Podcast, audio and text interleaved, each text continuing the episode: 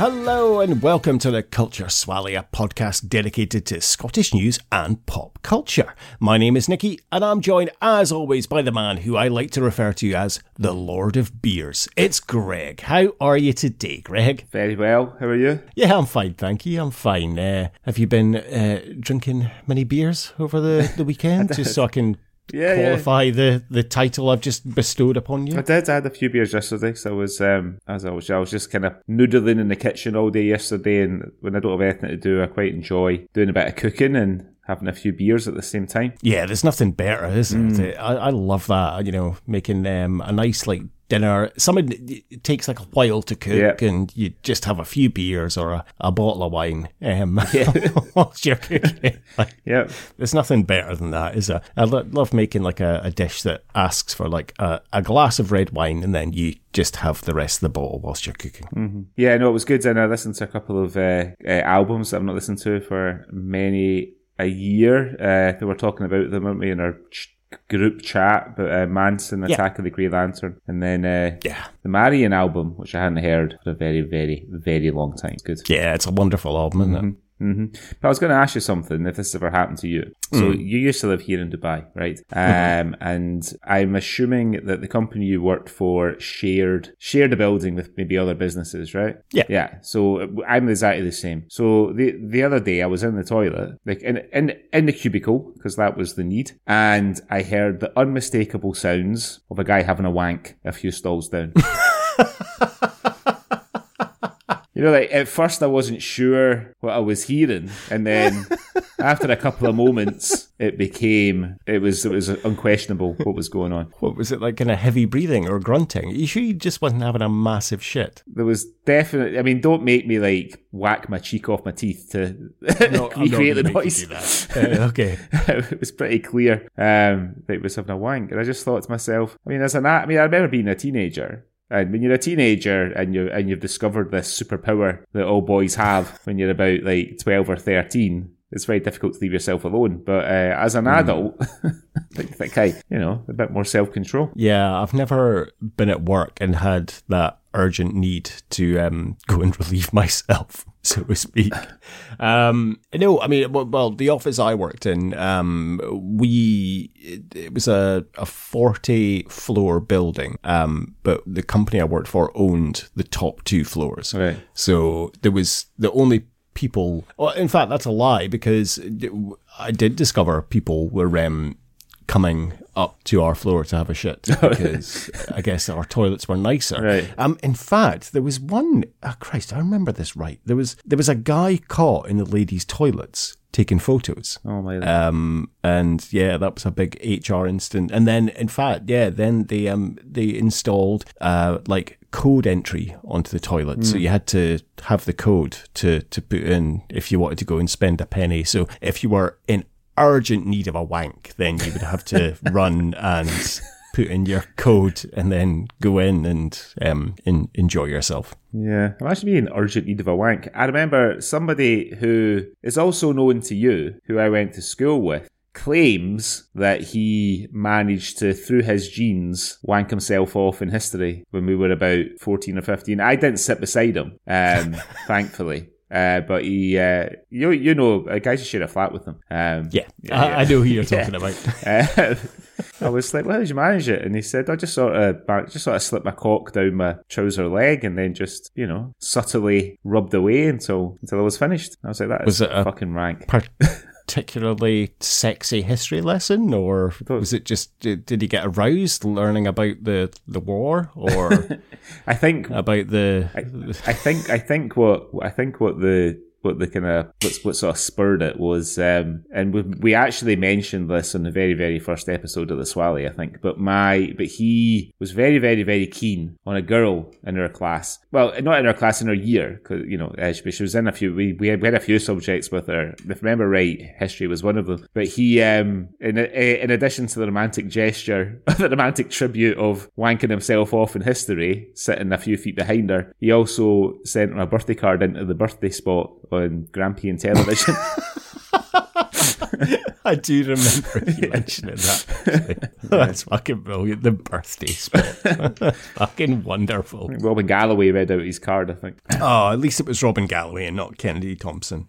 Did you ever um, did you ever get a card read out in the birthday spot, or was that something that you aspired to? I I never ever really watched the birthday spot. I would always turn over to get ready for neighbours coming on at half past five, um, and watch and watch like the end of whatever it was, Blue Peter, or if my mum wasn't in Grange Hill, Byker Grove or something. Um, but I remember once when I was in when I was like seventeen, a girl from the village that we lived in uh, was in first year, and she she was a bit. She used to follow me about a bit and stuff, and um, she got me. Uh, there's a, I don't know if it's still there, but there used to be a radio station out at Peterhead called Northeast Community Radio, and she got a request on the radio for me um, and hmm. taped it because they used to do a request show in the evening. I never listened to it. Like I, I, I, the reason I really knew about it is because I used to work in a kennels at the weekend, cleaning out the kennels and stuff, and uh, the woman that owned the kennels used to pipe it through the speakers for the dogs.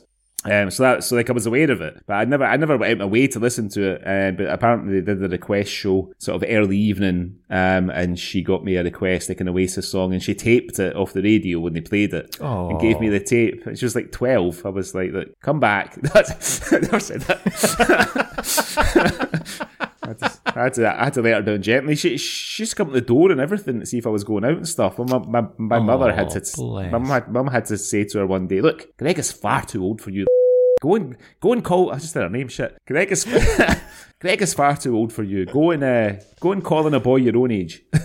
what uh, What was the Oasis song? Uh, I think. it, remember? Yeah, it was. Um, Don't Look Back in Anger because that was in the charts at the time. Oh, it's a very appropriate so yeah, I'm not looking back in anger. I'm looking back in fond reminiscence. My, my mother might look back in anger for a mind her about it. Say maybe she was looking back in anger when uh, your mother slammed the door in her face. He's too old for you. We bugger off. Just turn up. Come back in a few years. Just turn up with presents and stuff like bars of chocolate and all sorts. It's fucking weird. Oh, lovely. Yeah. Oh well. Wonder whatever happened to her. Oh dear, I can imagine. pretty sure, pretty sure the next object of affection wasn't as gentlemanly as I was. okay, uh, right. Moving swiftly on. Uh, right, shall we have a look at what's been happening in Scotland over the last couple of weeks? Hear the jingle.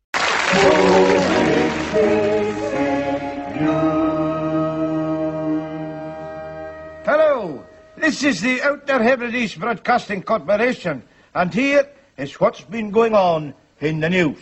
Okay, Greg. So, um, sorry, I'm still laughing. right, uh, what have you seen in the last couple of weeks that has been uh, caught your attention or your affection in, uh, in Scotland?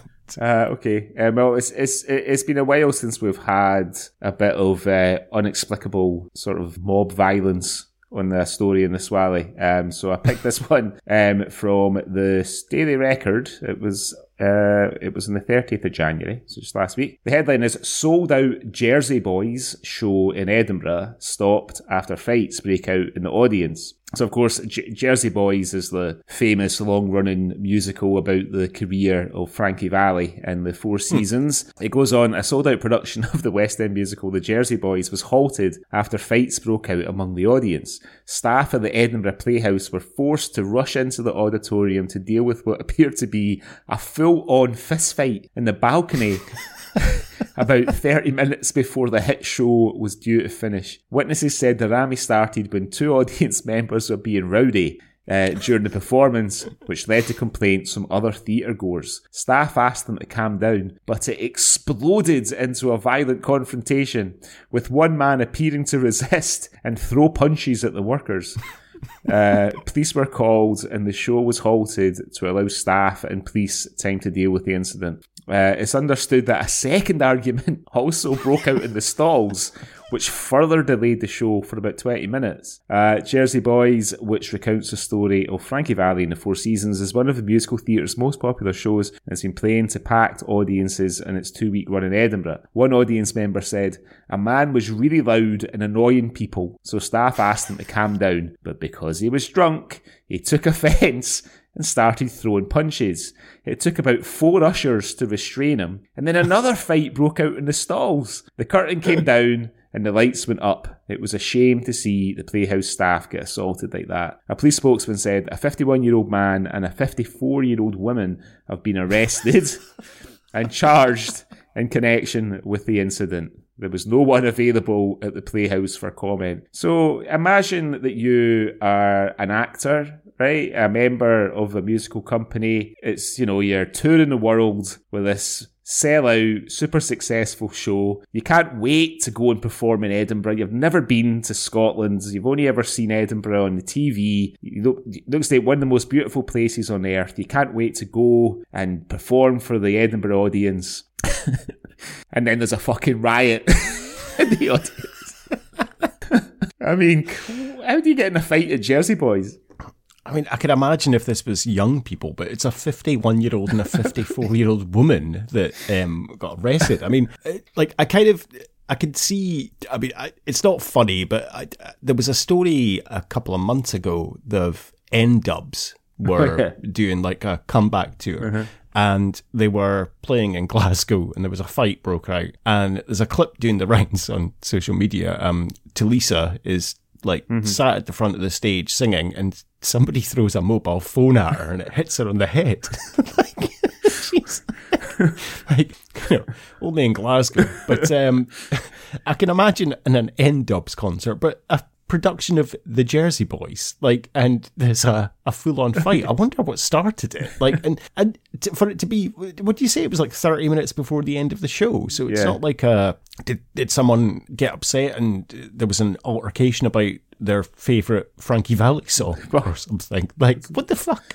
I don't know. No idea. I mean, we could like fold lots of quips in, like uh, the like the ushers were begging the people to stop. Uh, the uh, you know maybe maybe the guy who started fighting had been advised to walk like a man, and he thought that somebody was perhaps uh, taking issue with his masculinity, and maybe, maybe the fifty four year old woman was told "big girls don't cry" as she was being dragged away by the police. I, am delighted to hear that you've done a lot of prep for this um, this episode, Greg. You've obviously been googling Frankie Valli songs um, before recording, so I thank you very much for that. Um, yeah, that's brilliant. Um, yeah, I, I, can't even imagine. I, I, don't think I've ever seen a fight in a, a theatre or anything. Have you? Or um, I've seen people fighting at like T in the Park. Um, but not, yeah, but not in the that's... not like at the stage or anything. Usually in the usually in a campsite. you know?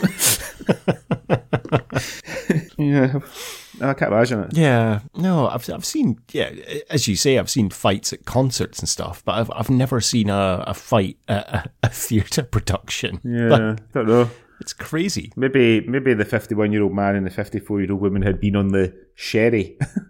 Possibly. Yeah. I wonder what set that off. I'd love to know, actually. I'd, I'd love to know what set that off yeah. and what caused that fight. That was another Frankie Valli song uh, title that I dropped in there when I mentioned the sherry, but it's maybe one that you oh, heard before. sorry, no, that went that went over my head. I'm, I'm, I'm sorry. I um, I didn't give that the the credit it deserved. It's okay. My apologies for that. I'm sure the audience will will will we'll get it. yeah, I'm sure we, we're big in the Frankie Valli demographic. Yeah. Yep. Um, do you know Frankie Valli was in the last series of The Sopranos? Yes, yeah, I do. Yeah, yeah. Yeah, he gets shot in the head in his, in his car in his own driveway. Spoilers. Anyway, that's my first story this week. What's your first? What's your first Scottish news story? Uh, my first story is from the Scottish Sun this week, Greg, and it's something that I don't think you're going to like because I know you have a bit of a phobia about this. But I love the headline, and the headline is "It's Scary Doll," as in it's Mary yeah. Doll. Um, so a haunted doll has been sent back to Scotland amid claims it terrorised a schoolboy in New Zealand. The hand painted doll, uh, named Emily, is feared to have been possessed by the lad's Scots born late grandmother. Um, the disabled woman took the doll with her uh, when she emigrated to Auckland to be with her son's family because she could no longer care for herself. But she hated living overseas and often kicked off in frustration. I don't know if she kicked off if she was in a wheelchair. Um, when she died, Emily was put in a box in the grandson's wardrobe, and it is claimed to have had a harrowing effect on him. He started suffering nightmares and violent episodes in the middle of the night, even punching a hole in his bedroom wall. When the doll was moved to the garage, the boy fainted and kept banging his head off a chair. His mum, who did not want to be named, said, The doll scares the family. we all agreed she was acting the same as his grandmother. Who was acting the same? contact- The wee boy was acting the same. Uh, yeah, the wee boy Oh, was right, acting the same as uh, as his grandmother did. Right. Um, sh- she contacted a Kiwi paranormal expert, Mark Wallbanks, and he added, "He's sure that my son's anger and mood changes." Are to do with the doll. In November, Mark flew 12,000 miles to Scotland to hand Emily to spook investigator Liam Shand, who took her into his Inverness home. Liam, who is a co founder of Highland Paranormal, said she's been very quiet and calm. so, uh, yeah, Emily Adol is now quiet and calm. Now she's back in Inverness. So, um, yeah, you uh, you hate a, a haunted doll type story, I mean, don't you? I don't. I'm not a fan. I hate haunted dolls, but I mean, really, I just hate all dolls, haunted or otherwise. They just give me the creeps, especially those old-fashioned sort of marble-eyed dolls that they've got in the museum in Edinburgh. Well, that is exactly what Emily is. She is that kind of, you know, um, porcelain kind of doll. So she's a, a spooky bitch, that's for sure. um, but yeah, so uh, the poor son or grandson had a. Why would you put the. I guess storage reasons, putting the, the doll in his wardrobe. But yeah, he, he started acting out and being a little dick, just like his grandmother was. So they're convinced that the this doll kind of possessed him. I mean, uh, nothing against Inverness, but I think if I was given the choice between Inverness and New Zealand, you know what I mean? I don't know, but then if she was elderly, like I, I can see kind of the, the maybe she hated, you know, living abroad. She maybe missed Tunnock's tea cakes or um, Scottish blend tea. I don't know. I, I, you know, I'm sure you can get all of those things there. You know, and I'm sure it's an Yeah. expat shop, but but still, you know what? You maybe just like living in your own country. You know, I I, I don't know. It's difficult for us to to say. I mean, Yeah. I know I haven't lived in Scotland for well 2007. I left, so um, it's been a long time, you know, mm-hmm. and obviously I still miss it very much. But you know, I'm I'm fine with not living there. You're not going to. So if you if you end up dying, you're not going to possess like any of your wrestling figures. Start terrorizing Uh, Anka until you send until she sends them back to Scotland. Yeah, I might do. Actually, I need to pick which one. I think um, Papa Shango would be a good um, good bet. I think kind of you know voodoo-ish. Uh, Yeah, yeah. I'm going to possess Papa Shango and um, come back and haunt my wife. Yeah. I mean, do we, do we do we think this is true, or do we think that it's maybe bollocks? No, it's all bullshit. Of course it is. There's, there's no way that's true. Fucking haunted door. Jesus Christ. Load of shite. The um the, the grandson has probably had too much sugar or has some sort of undiagnosed um They are in difficulty. issue Yeah. that he he needs to um they need to get him addressed. They they, they um they would have been better off going to a doctor rather than a fucking paranormal expert and getting somebody to fly twelve thousand miles to pick up a doll and take it back to Inverness. Um, I think maybe they should have um checked the the e numbers in his Robinson's drink, or um maybe just yeah. Go and go and see a doctor and maybe get him checked. Well, that's the thing. I think like, modern parents just assume that they are doing the best job. And then, so if one of their kids starts acting out, rather than examine themselves, or to your point, take him to like a specialist, it can't be any of those things because he's obviously perfect. We're perfect. He must be possessed.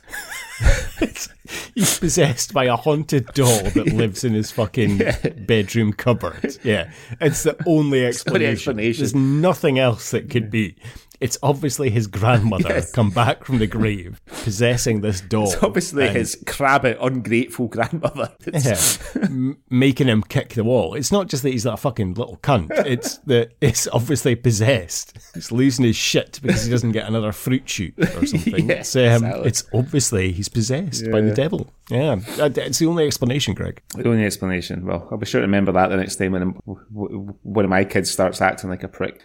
Yeah, you better check their uh, their wardrobes for dolls or anything else. Okay, uh, right. What else have you seen this week, Greg? All right. yeah, So from Jersey Boys to an iconic uh, jersey. Um, this is the story about, uh, this is a story rather, from the 2nd of February. Um, so Jim Baxter, uh, former Rangers player and Scottish international. Um, his iconic 1967 Scotland jersey sparks a dispute over the true owner just hours before it goes to auction. Two Falkirk businessmen claim that the strip, that their strip, sorry, is the real deal, as auctioneers prepare to sell off the shirt they claim was worn by Slim Jim at Scotland's historic 3-2 victory over England at Wembley. Now, the reason it was such a historic victory for um, perhaps younger listeners who aren't familiar uh, is because this was the first time that Scotland had played England at home, uh, at England's home of Wembley, I should say, after. I mean, you might not know this because they hardly ever mention it, but England won the World Cup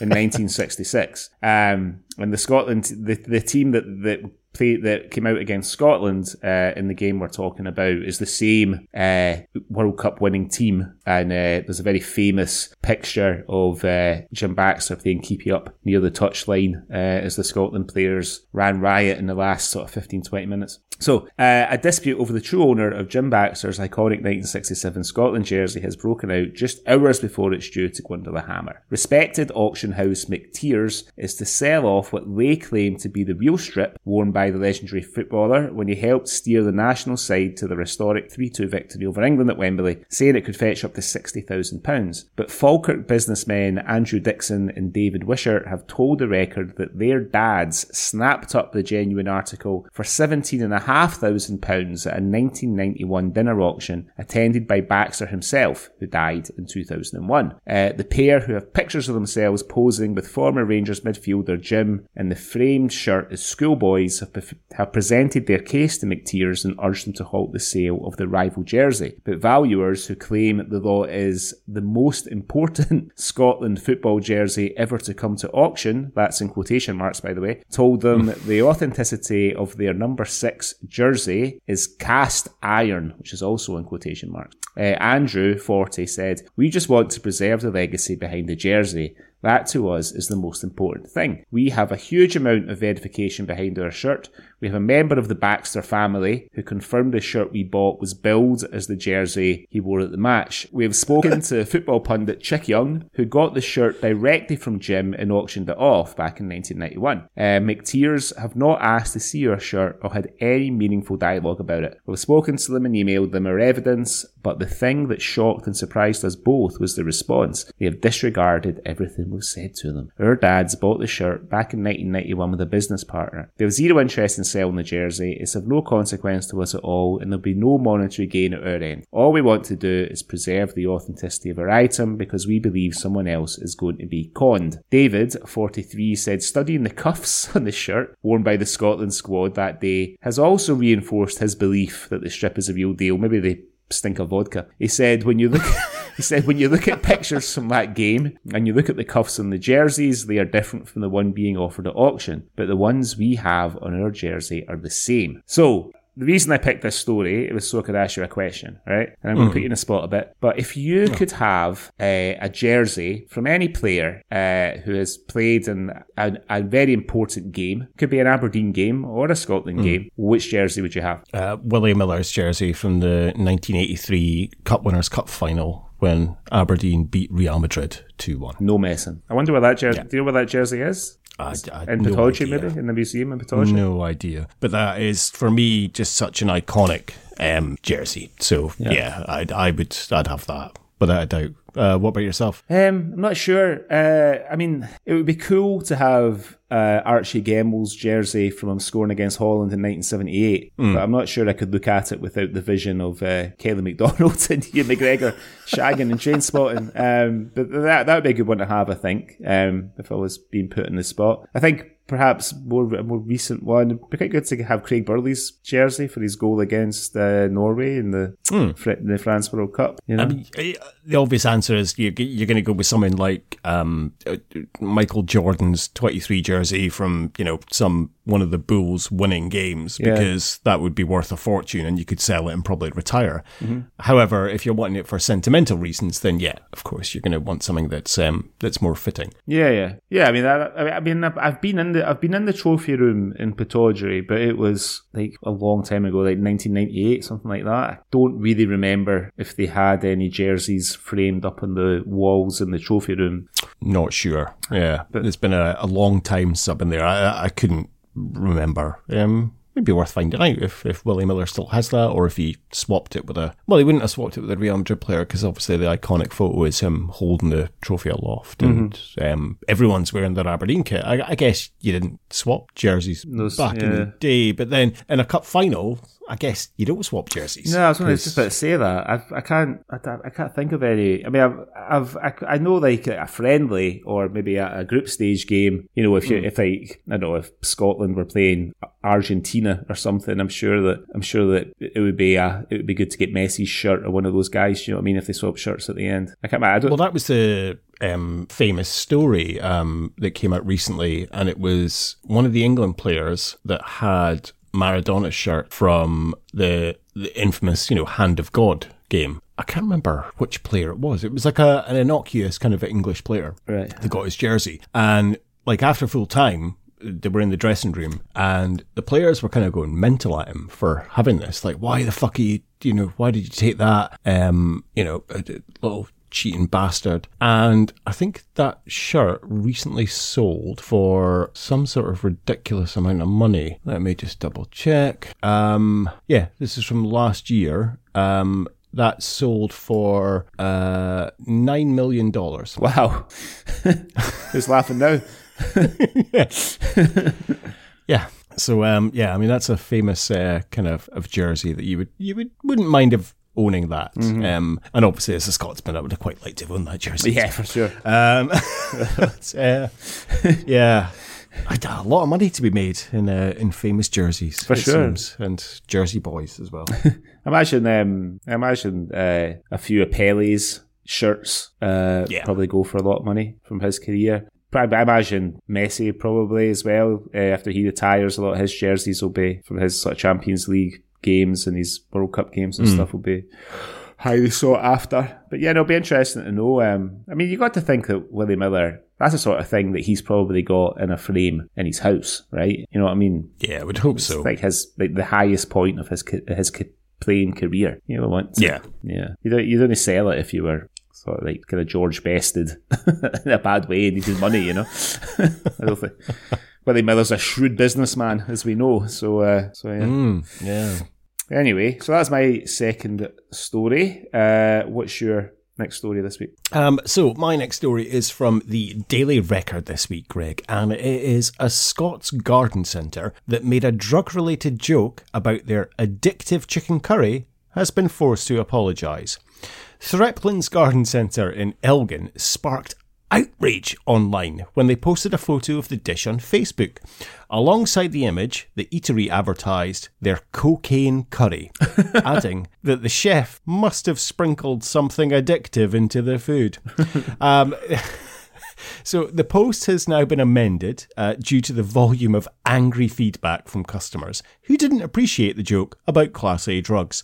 The garden centre staff also joked that they intended to type coconut curry, but blamed predictive text. Yeah, because predictive text will always be coconut. Oh, did you mean cocaine? Yes. Um, in the original post, the garden centre said, Cocaine curry? I'm pretty sure the kitchen must sprinkle something addictive into our curry because I just can't get enough of it. Today looks like a day for a hearty meal. Take a trip to Threaplin's and try our cocaine curry for yourself. So the predictive text has obviously changed it twice in the same post. Um, angry customers quickly flooded in as one person said, seriously bad choice of words. While another added that it was extremely unprofessional of the local business. Another social media user said, Look, I love a good funny post, but this was pretty close to the bone. and I just knew as soon as I read that reference that all hell was going to break loose. Others, however, were less amused by the post, praising the staff for not taking things too seriously. One poster said, You should try the mushroom soup. It's magic. Someone else said, You guys nailed it for getting attention. Geez, if people are that upset, just scroll past. These comments are hilarious. a third poster said, My family has been ripped apart and lives destroyed by drugs. But you know what? I kind of still find this post light-hearted and funny.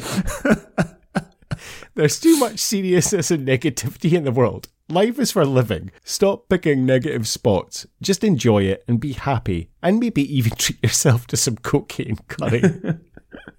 Uh, the Garden Centre later said um, Marmite, different posts for different folks. Would you believe it? It was predictive text. Coconut curry is what we meant to say. we love humour, uh, sometimes close to the line, but apologies if we overstepped the mark today. No offence was meant, and uh, it brought equal parts joy as it did upset. Thought process, miserable day. Ooh, curry, it's addictive. What else is addictive? End of. no more thought giving. Poking fun at me for being addicted to it. Let us know if you like our Facebook page. so, uh, yeah, someone's obviously had a bit of a laugh and went cocaine curry. It's kind of got a bit out of hand. Um, people have got offended and they've had to apologise. But come on, come up with a better reason than oh, it was predictive text. We meant to say coconut curry, but um, it it spelt cocaine instead. I mean, obviously, whoever's in charge of that social media, you need to maybe drug test them because if they are spelling out cocaine um, that often, then if, if their predictive text is saying that, yeah, need to be checked. Um, coconut curry, cocaine curry. What would you prefer? Uh, I think definitely coconut curry. Um, yeah, it's a weird one. Come down to Threadlands for a few lines of our addictive co- cocaine curry. Can buy some roses and then have a, a cocaine curry. We'll yeah. at it. Lovely. Yeah, sounds good. Mm. Um, but yeah, that has to be a. Oh, come on, it's quite funny. You know, I, yeah, I like it funny. when um, companies do sort of a, a, social media thing like that, and it's obviously light-hearted, and they've thought that was a good idea, but obviously got a bit of backlash. Well, I don't understand why people get so fucking upset over something like that. You know what I mean? Ah. it's ridiculous. I mean, I just don't get how you could be offended. Yeah, you know, it was obviously done on purpose, as you've said, but it's just a, yeah. it's just a bit of a joke. Do you know what I mean? Like, okay, maybe in hindsight, perhaps a little bit blunt, maybe, but you know, don't get so fucking upset about it. Well, just take light from the poster that obviously said my family has been ripped apart and lives destroyed by drugs. But you know what? I still find this post funny. yeah. They've obviously taken the you know taken it as it was probably intended, just a bit of a joke. Mm-hmm. Like our curry is so addictive, it's you know cocaine. Um, you know they didn't pick smack. You know they yes, could have. Um, I mean, a lot worse. Not that bad. Yeah. But um, so I think uh, it's it's just a bit light-hearted. It's just saying, you know, our, our curry is so good that you you're gonna want more. Yeah. Just like you know, cocaine or crack. It's very addictive, very Moorish. Yeah. So we hear, you know, so we hear. oh dear. Anyway, so if you want some good cocaine curry, then you know where to go. I mean, if I, um, if I, was in the market for a curry, I'm not sure a garden centre would be the first place that I'd be rushing off to. Do you know what I mean? Yeah, you got to think that. But um, obviously, it's very good, very addictive. Um, but yeah, you're right. Garden centre is not the first place I would think to go to. If I really fancy a curry, you go to Adobe's and uh, yeah. see what they've got. Never mind. Okay, um, have you seen anything else this week, Greg? Um, no, I don't think so. I think that was. Uh, I mean, there was a good one about Angel the dog who ripped managed to rip through his let his letterbox, um, and uh, there's a quite a nice picture of of him pleased as fuck with himself with his head poking out of the hole that he's made in the door.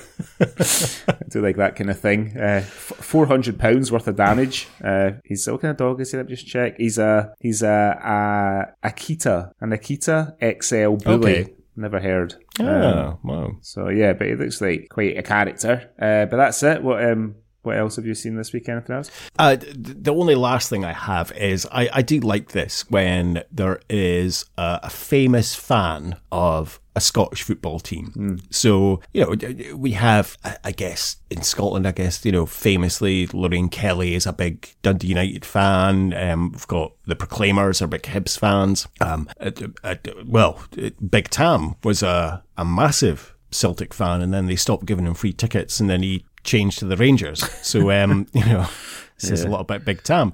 Um. Aberdeen. uh, Aberdeen, um, we always cling on to the fact that uh, Louise Nurding was once photographed in an Aberdeen top, and Lily Allen was also photographed in an Aberdeen top. Um, Samantha Mumba is uh, an Aberdeen fan as well.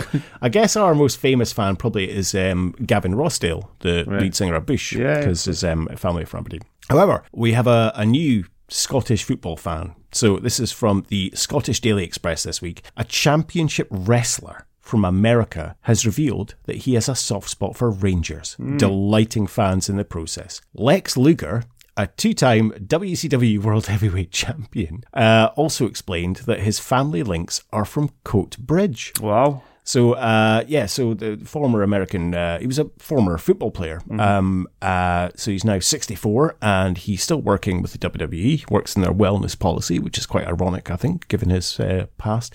Um, so um, after offering his support for Manchester United before their match with Arsenal, um, one fan said that he should follow a Scottish football team, and he responded, "I do. I'm a big Rangers fan. Both of my mom's parents were born and raised in Coatbridge, so you should really be a fucking Airdrie I was fan." going to say, yeah, you? should be following the Airdrieonians. Um, fans were delighted, and one said to be expected from the total package. That was his kind of Oh, right. name.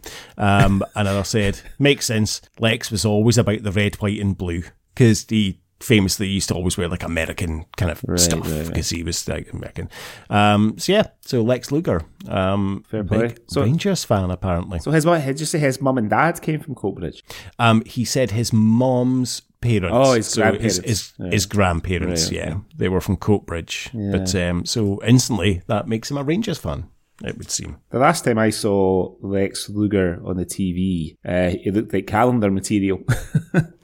Um, yeah, I mean, he is, it, he's in a wheelchair now and he's, um, yeah, it, he never recovered from um, his long-time partner dying. Um, Right. She died of a, like a cocaine drug binge and a lot of people blamed him. Oh, yeah. And do you know who that was? was it not? Um, was it the big tall lady wrestler? No. No, it was Miss Elizabeth. Oh yeah, that's it. And Yeah, Macho Man. He stole Macho Man's uh, wife, and yeah, a lot of people blamed him for um, her dying. But I think it was it was found that it was just uh, it was accidental. Like it was an accidental drug overdose. Yeah. Um, but yeah, he never recovered from that. Um, so yeah.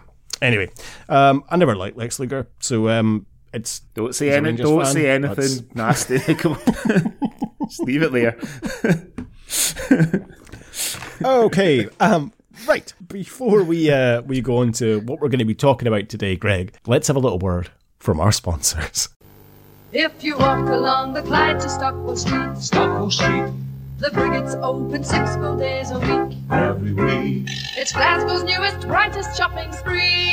You want it, Briggait's got it, guaranteed. Bread and buns, butcher suits, trendy clothes, picture books, pints and sharps, plants and pots, live on stage. We've got the lot. It's the 50 shop, one stop shopping complex.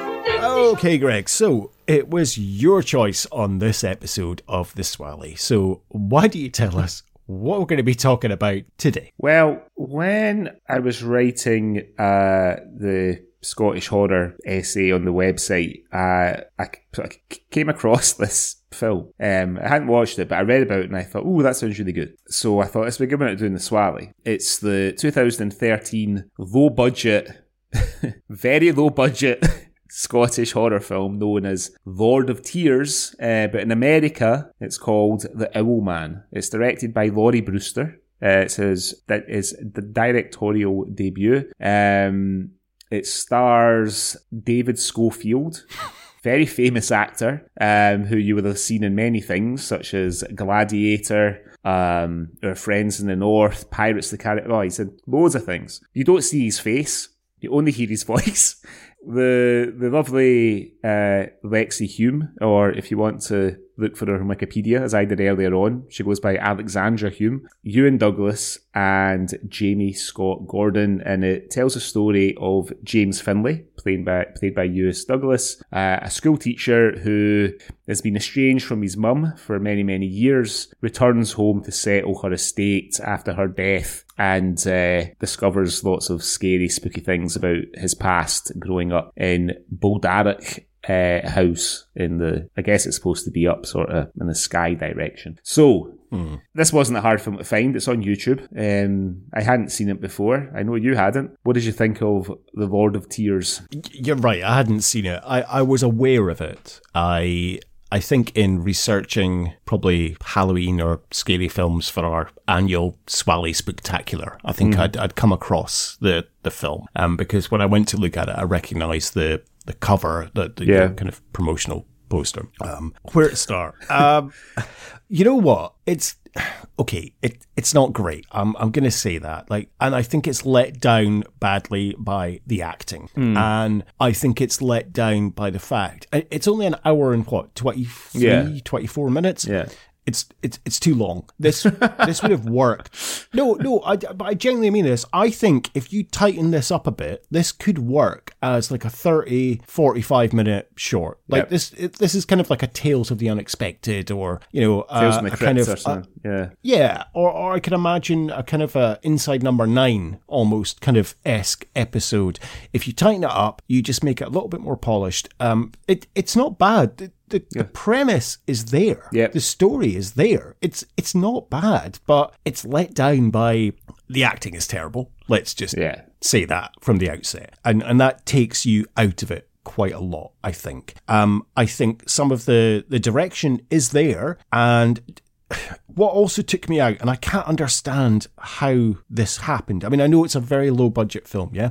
However, the see some of the shots that you have of the outside and the landscapes and stuff. They are fucking beautiful and incredible and so rich visually in terms of that. However, the shots inside and around the house, uh, you know what it reminded me of? Um, if you think back to like 70s and 80s UK sitcoms, Yeah. like some others do have them, or even Only Fools and Horses. Whenever they went outside, the camera work looked a bit off. Do you know what I mean? yeah. Like it looked like odd. Whereas when it was in the studio, it looked fine, but outside, this was kind of the reverse. The outside shots were beautiful, Mm-hmm. but when it was filmed inside, it looked a bit like a you know kind of a student production. Yeah, yeah. I mean, I think in essence that's sort of what it is. Um, I mean, for like for me, this sort of thing is normally right up my street. You know, I've I've mentioned on the Swally before. I love things like the Twilight Zone and Tales from the Crypt and Tales Unexpected and all these sort of like old classic spooky anthology type things. So when I read the premise, I thought that is a bit of me. I need to say I'm going to want to watch that. What what I found jarring about it is that it's shot a bit like a music video. You know what I mean? Um, and there's also some some continuity errors as well. There's a very very there's a very glaring one early in the film when James is exploring the house and there's a shot of him sort of wistfully putting his hand in the swimming pool and then when they pull hmm. back for the long shot the pool's got a cover over it Now, I did think this as well. However, he was putting his hand in the jacuzzi because there's a little jacuzzi next to the oh, pool. okay. However, I agree, the pool has a cover on it. And then why would you cover the pool and not the jacuzzi Jacuzzi. yeah you know? It's yeah, so it's a bit.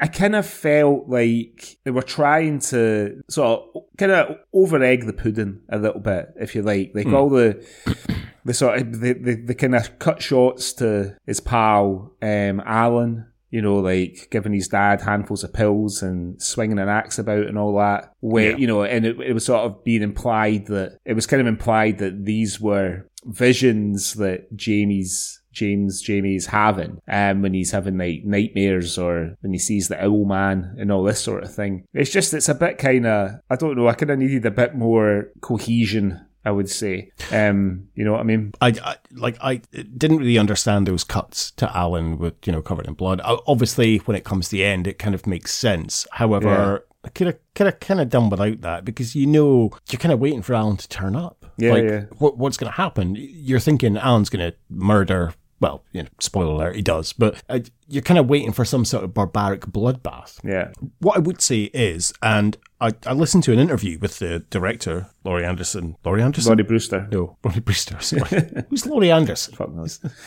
Um, so the idea came from like a classic haunted house film, and he wanted to kind of you know interpret that, and he kind of researched this um the idea of he loved the idea of like Slender Man, Yeah. and he wanted to kind of make something like that. And he went down the route of researching because he was actually um he's a he's a massively um not massively religious but he knows a lot about religion because he was actually studying to be a priest um before he decided to go into filmmaking. And he came up with this um the idea of the the Moloch. And it's quite a, f- a famous thing the Moloch. And it, it's the interpretation is normally a bull's head. But and he was like well i can't really do that. That's a bit stupid isn't it? So he but, but researching it he did find that some strain of religion believes that the Moloch is an owl. And he was like you know what? I can run with that and i would say fair play the the idea of the owl man is great. Mm-hmm. I think it's when he appears on screen, it's brilliant. Mm-hmm. It's chilling, and the I, it kind of it sounds stupid describing it. It's a guy in a you know like tuxedo, you know, kind of like 1950s tails, Yeah. but with this massive owl head. but it, it it does actually work. And it, it it's pretty cool, and it's probably the best part of the film. Yeah. The, this owl man. I just wish there was a bit more of some sort of substance to him. Yeah, yeah. I mean, I think, um, I mean, you know, the, the act. You mentioned the acting earlier. You know, I think part of the issue is um, Ewan uh, Douglas. Who plays Jamie? Because he's, you know, I mean, he's he's not he's not a great actor, is he? You know, and and Lexi Hume, she's not terrible. You know what I mean? They they, they use her for. Mean, she's a dancer, Lexi Hume. That's hmm. that's her first job. I gathered that with a five minute dance. yeah, yeah, exactly. And I timed it. It's five minutes long. I timed it. Yeah. yeah, yeah, it's awkward. Um, you know, and uh, she's she's not too bad, and the, the the guy who plays Alan's sort of all right as well. But um, it's it's hard work being with Ewan Douglas because he's he's sort of he's you know. What am I trying to say here? He's he's not. He doesn't come across as a sort of natural sort of actor. Do you know what I mean? Like No. when you when you think of actors, you tend to think of people who take themselves quite seriously, but are also charming and sort of flexible in terms of how they react to things and whatnot. You know, just like like the scenes with him just sort of wandering around the house, like looking at stuff, trying to open doors. You know, um, and then he, you know, and when he's sometimes he's in his pajamas. You know, sometimes he's in bed with, with, with you know, sort of bare shouldered. Um, you know what I mean? And it's just fucking, it's weird. It's so funny you say that because that stuck with me as well. Like when you see him in his pajamas, and I was like, wait a minute, uh, we've seen him waking up a few times and he's always like sleeping just in his pants. Where have these pajamas come from? Like, has he had these all the time? um, yeah, uh, I feel bad because Hmm. he's he's doing his best, but yeah, he's he's not the best. I mean, I- this is his only acting credit, and I think that's Well- probably why. I mean, It's not, you know. oh, is it not? I, I thought it uh, was his only acting credit. No, uh, Lawrie Brewster will get him back for um, another movie in 2015 called uh, The Unkindness of Ravens. He gets him back for Okay. that. Um, and then he gets Laurie, he gets, um, what's her name? Lexi Hume back for the uh, the Devil's Machine in 2018, and he's he's even done a prequel to uh, the Lord of Yeah. Tears called The Black Glove. Yes, which I believe does feature um, a couple of the actors um, Yeah. from this because it is kind of a, a prequel Yeah, to yeah. to this. Um, The, I mean, the unkindness of ravens. The unkindness seems to be that they fucking peck your eyes out, judging by the judging by the film poster. so he he gets left this um, this house. By his, his mother who passed away, and obviously we we discover that he has had some sort of childhood trauma, at this house. And he, he's obviously blocked it out of his mind, but he, this kind of resurfaces things. And in giving him this house, his mother has also left him explicit instructions to not go to this house at all. But he still decides to not even just go and visit it, he takes half term Yeah. because obviously we realise he's a school teacher, which I, I don't know why that was relevant. Um, he decides to go to to the house and stay for uh, a week or so, I guess, if it's half term. If you were given explicit instructions not to go to a house that has some deep rooted childhood trauma for you, I mean, I, I can see the point in terms of because he discusses with Alan, it's almost like a therapy, like I need to go and, and banish this. But fuck that. This is prime real estate in the Highlands uh, it's a massive kind of estate. Yeah, fuck that. Get it on the market, sold. Right, I'm buying a Ferrari. Like, I'm not fucking trekking up there to, to go and visit um, my childhood trauma home. So, you had a vivid imagination. We all did till they beat it out of us at school. No. There's more to it, Alan. The pure dread. It was as if the creature in the drawing was real somehow. So, you think you actually saw a man with an owl's head? Even back then, you never seemed unhinged to me. I think if something was up, I would have noticed. Or you would have told me. Anyway, we were just kids. Our biggest discussions were during toy swapping sessions. Fair point. Yeah, and, and if I and if I did decide to go against my mother's explicit wishes, the first fucking scary thing, I'm I'm gone, and I'd be fucking driving up. I wouldn't be like getting the train and a ferry and all the shit that he does in a taxi there. I'd be taking my car so I could fuck off whenever I wanted. Do you know what I mean? Would you not like, okay, you get there and then you meet this um, beautiful woman and who apparently is, you know, um, lives in the stables. Yeah, Um, yeah the you're to be stables. like, okay, I might hang around here because I might try and fire into her later on. However, then you go into the house and you go into the bedroom and you're like, why is there a fucking cot next to this spooky four poster bed? Hmm. There's a cot in my room. Fuck that. I'm out of here. I'm staying in the stables with Lexi. exactly, yeah. Exactly. I know, do you know what I mean? And like, another thing is, there's, I would imagine that the house that size has got a few bedrooms, right? Hmm. So Yeah. you, you go in that one, oh, it feels a bit weird sleeping in a room with a cot in it as well. I'll just find, I'll just choose one of the other eight bedrooms that doesn't have a cot in it. do you know what I mean? And so he, he goes in, he, he has his first night there, and then he comes down the stairs, and there's this little bit where there's like a, a chair propped up against the door, hmm. and he pulls it away and he tries the door, but it's it's not opening. What's behind that door? Did we ever find out? That, well, that's the cellar, isn't it? Oh, is it? okay. yeah. Oh, that makes sense then. Okay. But um, but to, to, to your point, just after that, when he first discovers that and he hears the smash and the picture's falling down to reveal a key, we don't really find out what that key was for because he, he immediately goes and opens the trunk, but it wasn't clear whether the key opened the trunk or whether he just opened the trunk. Yeah. you know what I mean? Yeah, the key opened the trunk. Right, yeah, right, okay. that was what it was for. But he straight away, like, kind of looked at the key and was like, "Oh, Oh, that, I know what this, is looks for." like it'll fit a trunk. Oh, there's a trunk He's- over there. yeah, he's he's obviously played a lot of Silent Hill or Yeah, Resident, Resident Evil, Evil, yeah. type game. You know, that's kind of oh, here's a key. What does it fit? Oh, it fits this trunk. yeah. Oh, um, yeah. So that was a, a kind of a, a little bit here's, of um, here's hmm. here's a typewriter. I can save my progress here. In case the old man gets me in the next room. But then the the other key, um, instantly he knows what that's for as well, because that's when he has the kind of uh, was it real? Was it not? Well, we know it wasn't real because obviously no, she's a ghosty. But um, when he has Well- that sexy dream about Evie, She manages. she manages to make him dinner.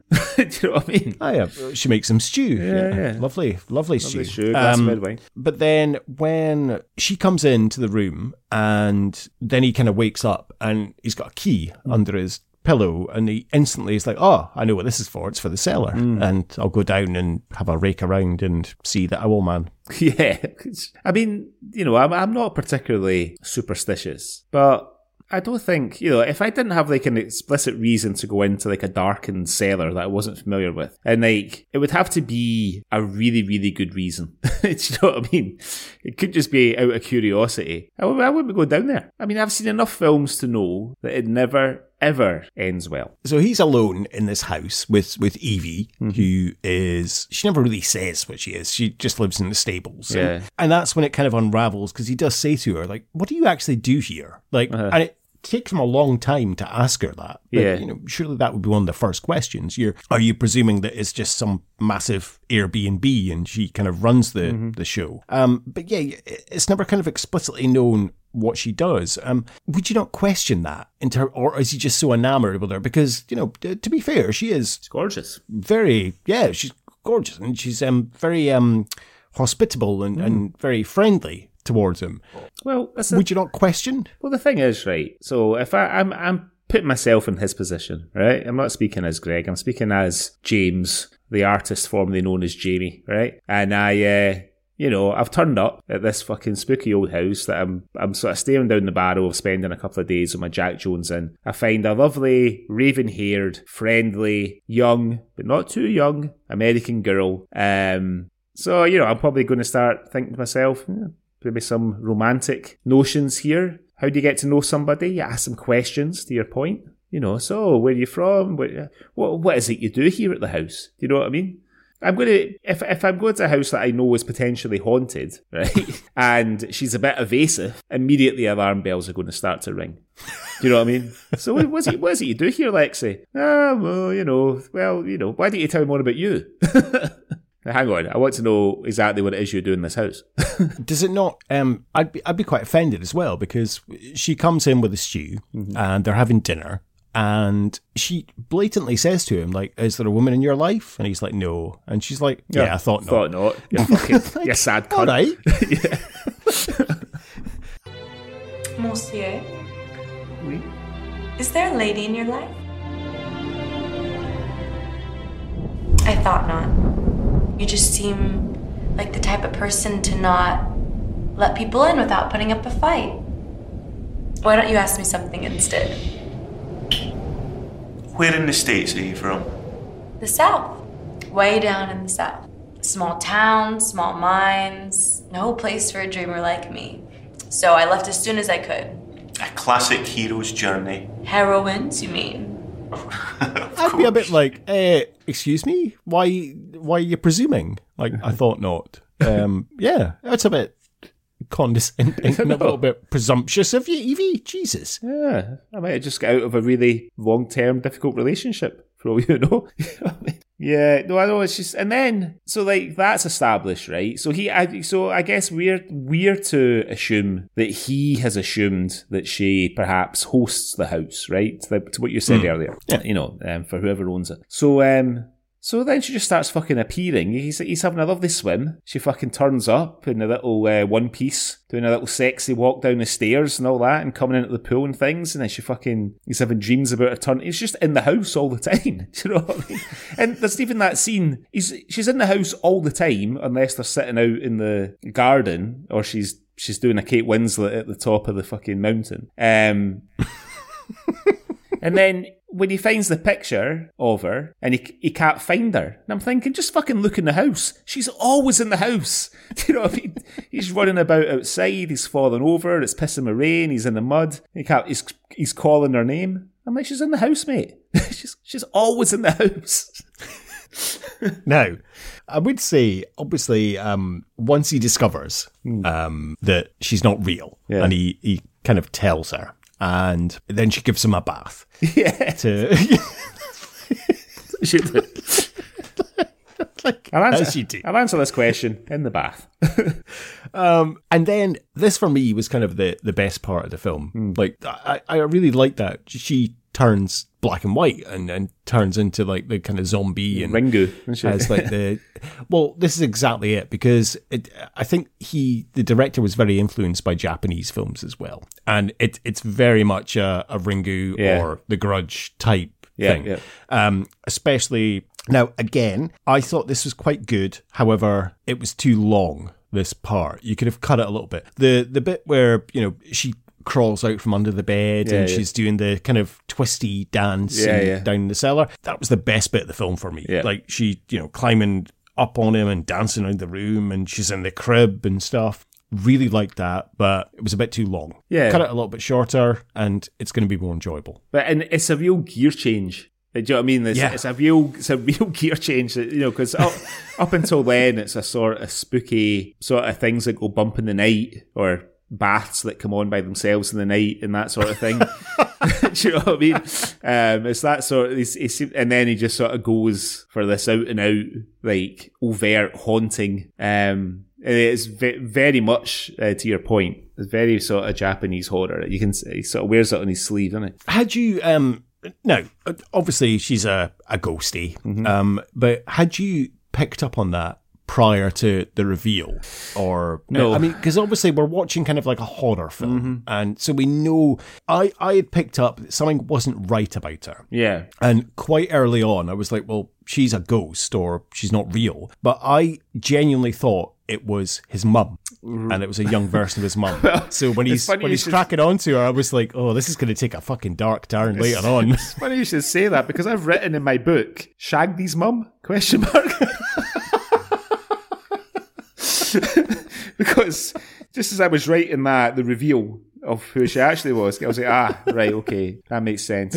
Because like the thi- but I didn't see it coming. Um the thing that kind of threw me was Shag this the thing that kind of threw me was um, the the scene in the pool when she she she she dunks him and then he dunks her back and she starts acting a bit strangely and she sort of wanders away and I thought to myself, is it He's go- fucked it. he's fucked it. oh, Jamie, you fucked it. I thought to myself, I wonder if it's one of these uh, sort of maybe a sort of Fight Clubby type twist. Do you know what I mean? Okay, Where yeah, he yeah. he is haunted by himself essentially, Hmm. and she has seen this side of him when he ducks her under the water, and that's why she starts acting strangely. You know what I mean? And then she comes back later on to say, "Oh, you didn't do anything wrong. It's me. I forgot that I was scared of the water. I must have So- suppressed it." You're saying that in his head, you thought that he's like, okay, um, I'm haunting myself, so Yeah. I'm a a pale ginger Scottish virgin. So, what would I what would I like to be? I'll be a smoking hot Southern American brunette. That's not what. That's not what I meant. What I meant was, I thought there was like there's gonna be two sides to his personality, that- and he was, Okay. and neither side was aware of the other side. And then when he, when he ducked her head under the water, she saw this sort of other side of his personality. You know what I mean? This- Okay. that's what I thought. I didn't think that. So he didn't shag his mum. He just said a really, really big wank. I think um, uh, Evie's kind of um, fashion and dress sense kind of gave it away for me as well because she was very much 50s vibe and especially the, the one piece swimsuit. Yeah, so I'm like, yeah. this is like kind of like 1940s, 50s kind of style. So where's, you know, th- there's something not right here. Um, so I think that was um, part of it that, that kind of gave it away for me a little bit. Yeah, the whole contention of the the whole contention of the pagan shrine feels like Yeah. it's a bit sort of poltergeist into it. It all feels a bit like it's been done to death. Uh, yeah. I mean, I, I thought it was kind of a. It, it was okay. I, I didn't offend me um, as such, like the kind of pagan shrine. But yeah, I know what you mean. Um, the whole point of having the the skull there, and how were those candles lit? Like in terms of have they just been burning for all that time, but they, they weren't, you know, that worn down. Did he? did she light them? I don't know who lit them. Evie's been going down. Did you, I noticed in the in the dancing scene, she manages to light the candle in a Mm. unlit fire. Yeah, yeah. That was a yeah. She stuck it up the chimney, and maybe Yeah. Santa was leaning down there to to light it for her. Uh, but you're right. It, it's kind of a pagan ritual, um, and, and that's the the thing. They do say that the the house was built on an old pagan site, so Yeah. we're led to believe that obviously his mum was kind of dying, and they effectively sold their soul to the Moloch and Yeah. they had to give a sacrifice and they wanted the, the boy, but instead they just employed this American au pair who they then drowned and cut her head off Yeah. and sacrificed her. So again, I think this is quite a clever little twist and quite a nice story. Mm-hmm. It's just too long and too convoluted. Just cut it down. yeah, I mean, you you could have cut out that whole dancing scene. So it doesn't it doesn't I mean, Five minutes, Greg. Five minutes. the only thing it serves to do is is show what a good dancer uh, Lexi Hulme is. You could Hmm. have taken out all the scenes with Alan, like sitting in the Yeah. sitting in the car in his car at the at the Vicky in the south side of Glasgow and all this sort of stuff. Hmm. And if you'd taken all that out, the twist at the end would have been a lot a lot more Yeah. powerful, I think, right? Exactly, because it's like I said, you're waiting for Alan to turn up. Yeah. You're waiting for him to turn up at the house. You're thinking he's going to be possessed and go mad with an axe and Mm-hmm. stuff like. But no. And when it comes to the end, I, I was kind of like, oh, that's a, a weird twist. Like, as soon as he's drinking the whiskey and he's like, oh, it's a bit hot, I was like, oh, well, fucking Alan's obviously drugged him. Yeah, yeah. But- fuck's sake, Alan. It, it, it would have been um, it would have been so much better if you hadn't seen those scenes. Yeah. Keep in the the quick scene when he phones him to Yeah, say how you doing, and he's like, yeah, he's like, I can't really talk right now. Um, keep that, but cut out the rest of the covered in blood and Yeah, yeah, yeah. Don't any of that. It's f- fine to have that scene at the beginning that sort of sets it up when he, Al- he's telling Alan how he's got how he's planning to go there. To your point, you leave that scene in just to remind us that you know that there's a guy called Alan and he's he's uh, uh, what's his name James's ally. Do you know what I mean? And his friend and stuff. I mean, but to be honest though, that scene at the beginning when he, they're chatting, Alan and Jamie, and I'm thinking, has this been improvised? Because the script is fucking crap. Toy, But you know what? Toy swapping sessions. Toy It was, swapping um, sessions. it was it was quite evident to me in that scene that neither of them were in the room at the same time because you don't have like a, a wide pan of them together. It's very much a Hmm. one person talking to uh like a, a bit of tape, like Yeah. speak here, Yeah, yeah. and. The other person, there's no proper interaction. Like, if you had someone sitting across from you, you would be a bit more natural and, and the way you're talking. Very evident to me. And that, that took me right out of it. Like, I was like, give me a wide shot so I can prove that they're both there at the same time. But no, they were, um, Euan Douglas has scenes where he's very much in the same room with people and still doesn't seem you know what I mean? Like he's like he's very natural. But um but like the whole kind of content of that scene on the lines in the script, toy swapping sessions. I al- I always beat you at toy swapping sessions. I remember when I got you to swap a brand new action man for a bag of marbles and a copy of the dandy. I'm like, what? How is this relevant to the fucking plot? do you think that's a, a euphemism, um, toy swapping sessions? But yeah, yeah, yeah, but it does become relevant later when he unearths his little time capsule and it's a copy of the dandy. no in there. marbles. He's lost his marbles. No, See? I did. I Ah. oh oh, you've just discovered something that I don't even think the director knew about, Greg. Um, Well, do you know, there's another thing that I think the director could have used to good effect that he missed. So after after Evie's gone full Ringu and she's like fucking chasing around, she's carrying a candle. Now Evie has been decapitated, right? Uh, that's how Yeah. she's that's how she's been killed, or that's after she's been killed, decapitated. So the the song Origins and Lemons. after she's been decapitated, no, I mean she was killed and then she was decapitated. she Yeah. was drowned and then decapitated. Yeah. So the old song Oranges and Lemons. So when she's come down the stairs with a candle, for whatever reason, it, it went in my head.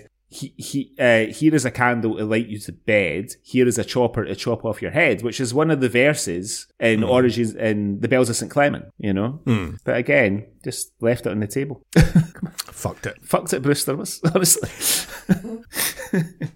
um, Um, we need to give a bit more attention to the Owl Man because it is a, a fantastic kind of not creation, but uh he's a, a good foil, and, I was quite excited when he turned up, and Yeah, yeah. quite menacing and and chilling in a way. Could have been used to better effect, I think, but yeah. quite a cool kind of guy. And he, um, the way he spoke, um, David I did um, uh, read um, the the director had said he was kind of influenced by Nadsat, like in A Clockwork Orange. That's the the the way that Owlman kind of spoke. And if you you listen back to it, it does kind of make sense. He doesn't speak in kind of normal language. It's almost like a rhyme or kind of different language. But yeah, I I I, really thought the Owlman was very effective, and I I liked the the idea of it. Did you not taste ill decay on your lost lover's lips and sense that its foul fragrance would consume you, too? Oh, stupid specimen of your sick species. Today, I make your skull my prize, your soul my shiny trinket. Your martyrdom will be most glorious and long. Yeah, it's a it's a good it's a good device. David Schofield's David Schofield is quite a distinctive voice anyway. Like I mentioned at the beginning of the review, I mean he's been fucking around forever. David Schofield's been like in everything. But I mean he's in America he's in an American werewolf in London. He's one of the guys in the Yeah. pub with um uh, Brian Glover and Rik Mayall. Um he's he's one of the main protagonists. Like Rik Mayall's just in the background sort of kind of doing like funny faces really like reacting. uh, but the but the rest of the scene is like a two hander with Brian Glover and um, David Schofield. Uh, he's really good, and like you know, the the the lines are all very um, you know the sort of I guess that they're supposed to sound a bit sort of mythological, you know, hmm. as the the things he's saying. And I think a lesser actor, it wouldn't have been as effective because like you don't see David Schofield's face. I don't. I mean, we're not, we're not even sure if it's David Schofield in the Owl Man costume. I'll be well. We bet it's probably not. I believe it is. Yeah, I believe it is. Yeah, yeah. You could just recorded it and stayed at home. You could put anybody in the costume. no. you could do a standing I'm, point. I'm, I'm led to believe it was David Schofield that was in that okay. costume. yeah. Oh, well, just you're just getting you're, just getting full Schofield value for your money. um, but yeah, no, it's a, but and really that's what made me want to um, to cover this in the Swally because you know a good sort of horror device. You know, like you and I are big fans of like the Halloween movies and Friday the Thirteenth and Nightmare on Elm Street and stuff, and like the film that scares my wife the most, so much so that she won't watch uh, any scary films on purpose anyway. That's- it can be, sometimes we can, we can trick her into watching the odd one. Um, but do you remember the Richard Gere film, The Mothman Prophecies? Oh yeah, yeah. So, I mean, Oh, wow. I've, Really? only, I've only ever seen it once. I, I, I don't remember it really blowing me away, to be honest, but the, the character of the Hmm. Mothman, this sort of thing that people see before something terrible happens, um, Hmm. fucking, for whatever reason, scared the shit out of Paula. Oh wow. Okay. So much so that she doesn't even like talking about it because, in case she remembers, I haven't seen it. It's like it's, one- it's one of the few topics of discussion that are that is not allowed in our household. The Mothman. Oh wow. Uh, well, she wouldn't be impressed with the Owl Man, I guess. Um, yeah, I, I- like I say, I thought it was a, a good kind of character, Yeah. a good premise. Uh, As you say, it's not going to live for the ages amongst you know Uh-huh. Jason or Freddy or Michael Myers, but a good a good idea. But could have done a lot more with it, I think. I mean, I think there's a case for a perhaps more professional uh, remake of this film. You know what I mean? I think you could have Yeah. somebody, excuse me, uh, somebody like um, James McAvoy might be quite good as uh, as Jamie. You know, someone like that. Um, You could have, you know, it's the sort of thing that um, what's his name, M Night uh, Shyamalan, Shyamalan. would have. Shangalang would have good.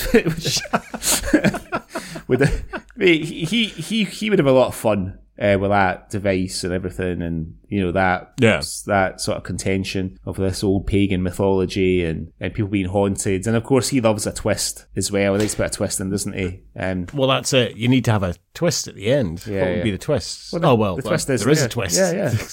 there is a twist. It was just badly executed. well, the thing is, I, th- I think the twist comes a bit too late. I mean, sorry, a bit too early in the film because there's still a good sort of 20, 25 minutes of, um, you know, sort of manga Evie uh, scaring the shit out, scaring the shit, scaring the shit out of um, out of uh, out of James and everything. I, you know, I think like a good twist is a sort of kind of comes in the last sort of 10 minutes of the film. You think about um, The Sixth Sense and Fight Club, they're probably two, well, they're two massive twists that I did not see coming when I watched those films for the first time in the cinema. I don't know about you. I, I, I, I had, no, nobody had, had spoiled them for me. Um, I think I went to see both films quite soon after they came out. It was before the internet was Yeah. as widely used as it is now. Um, and I fucking had no idea about those twists. So I was proper, oh my god! You know what I mean? When it was revealed, I didn't see it coming at all in the film. In either film, uh, rather.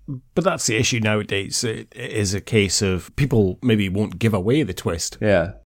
but they will say there is a twist. Yeah, exactly. So when you're watching the film, You're waiting for it. you're you're waiting for it. Yeah. Whereas Six Sense, like back in the day, exactly as you say, there was no internet, there was no, no Facebook and stuff. So it, it was only word of mouth. If you'd heard someone had seen it and they, Yeah. they, they would have to say to you, oh, but there's a twist at the end. Um, but i if you didn't know that, then you're not waiting for it. So it, it makes that experience so much richer. Mm. Whereas, well, mind you, I didn't know there was going to be a twist at the end of this. No, I didn't Um, either. No, I didn't. It, and it, it, it sort of saved it a bit for me, to be honest. I was kind of like, Mm. because it's so.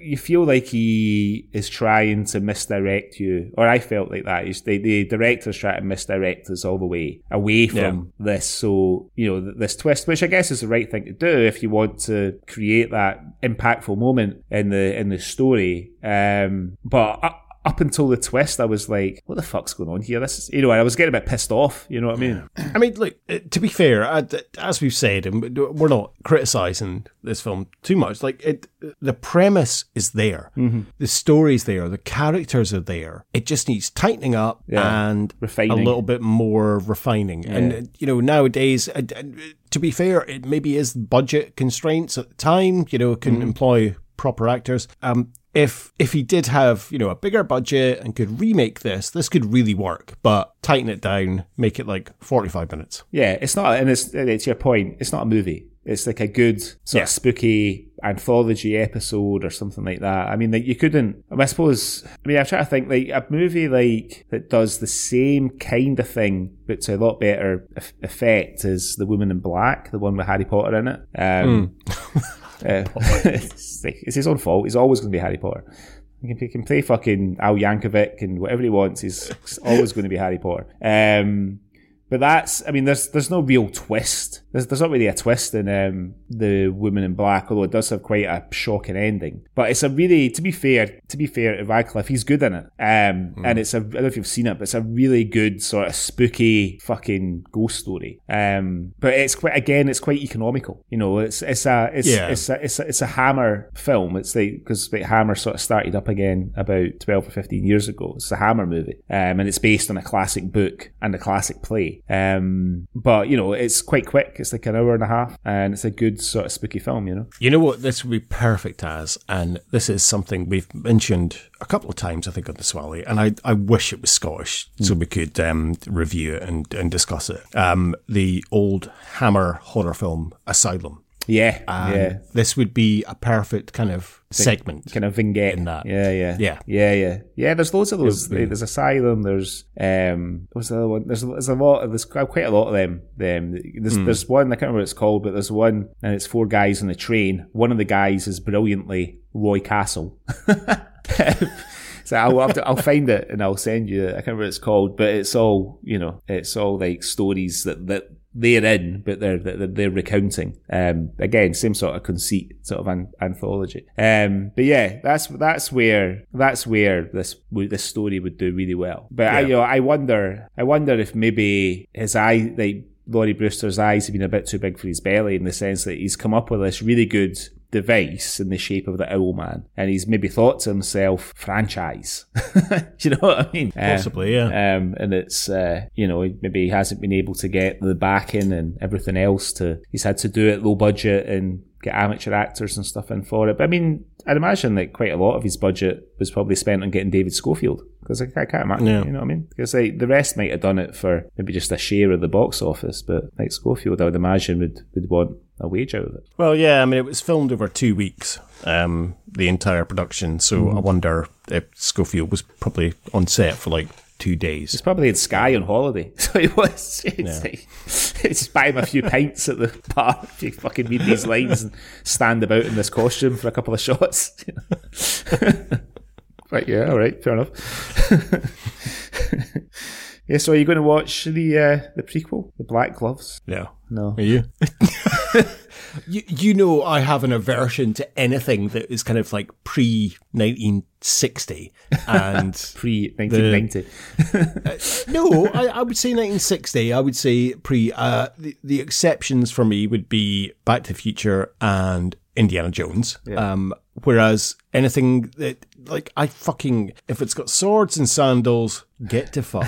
I cannot be arsed with it. So, um, I, I- and obviously, I'm, I'm presuming the prequel doesn't have swords and sandals. I believe it's like 1940s kind of esque, but um, yeah, no, Loafers, I won't be watching. Yeah, I won't be watching it. What about yourself? You gonna Um, I give it a view? I mean, yeah, I mean, I, I probably will just out of curiosity. I mean, I might not watch it all. I might just like watch the first sort of five or ten minutes just to see. Because like with, with with this one, um, bef- before I chose it, I had I read that it was low budget and a, it sort of alarm bell rang a little bit, and I was like, oh, don't know if we want to do like something like that. So like on the morning that. On the, the morning of the day that we recorded our last episode, um, I watched the first sort of five minutes of it, and I thought, oh, well, it seems like reasonably decent production values and stuff like that. Um, but then that so like I thought, well, fine, it'll be it'll be fine to watch, and it's only like an hour and twenty minutes, whatever. But then um, obviously when I started watching it properly, and and um, you and you and Douglas, it, it, I realised that he's going to he's going to be the one that's going to take us on this journey to uh. Um, and the owl man and Evie and everything. I was like, oh, my dear. I hope the story's good. Well, uh, like I say, I when I watched it, I was kind of a bit like, oh, for fuck's sake, what's Greg's pick now? And What's Greg pick now? Like I pick shite. like watching it, and then I was like, okay, and I I didn't like it much when I first watched it. However, on reflection, I have thought about it quite a lot Yeah. over the last week, and that's why I think I'm being quite kind to it and saying, you know what, it's a good premise, it's a good story, it's it's there. Yeah. Just the execution wasn't right, and to be fair, it's the director's first film. I I can see, you know, Mm-hmm. uh, if if he was to revisit this now, I mean, what ten years later, Yeah. um, and and maybe have a bit more budget, he could make this work, and this could be like a Hollywood blockbuster. Well, not a blockbuster, but you know what? It'd be a low grade kind of American horror film, like Wrong Turn or Yeah. you know. Um, but it could make this work. Um, good effort, but yeah, not that. Yeah, no, I know what you mean. I mean, I, I, I do sort of, I do like have a lot of respect for people who manage to pull something off like this. Do you know what I mean? Because making a film, you know, like finding the sets, finding people to be in it, finding people to work on it, you know, direction, take up a lot of people's time. It's low budget, so you probably aren't able to pay an awful lot of money and get it out there. I think, you Yeah. know, I mean, it's it's commendable. Um, you know, when I think about and like sort of low budget films that have landed and become classics for better or worse. I mean, there's there's the Blair Witch Project is probably the most obvious one, which is fucking next to nothing spent on it pretty much, and just that whole but it sort of created that found footage um sort of movement of horror films like uh, Paranormal Activity and other bits and bobs. Um, but you know, it's I, there's not that many like low budget films that have really sort of landed that that haven't that haven't had people who are either famous or reasonably famous in them. You know? Mm. No, yeah, I would agree. Yeah. um, completely.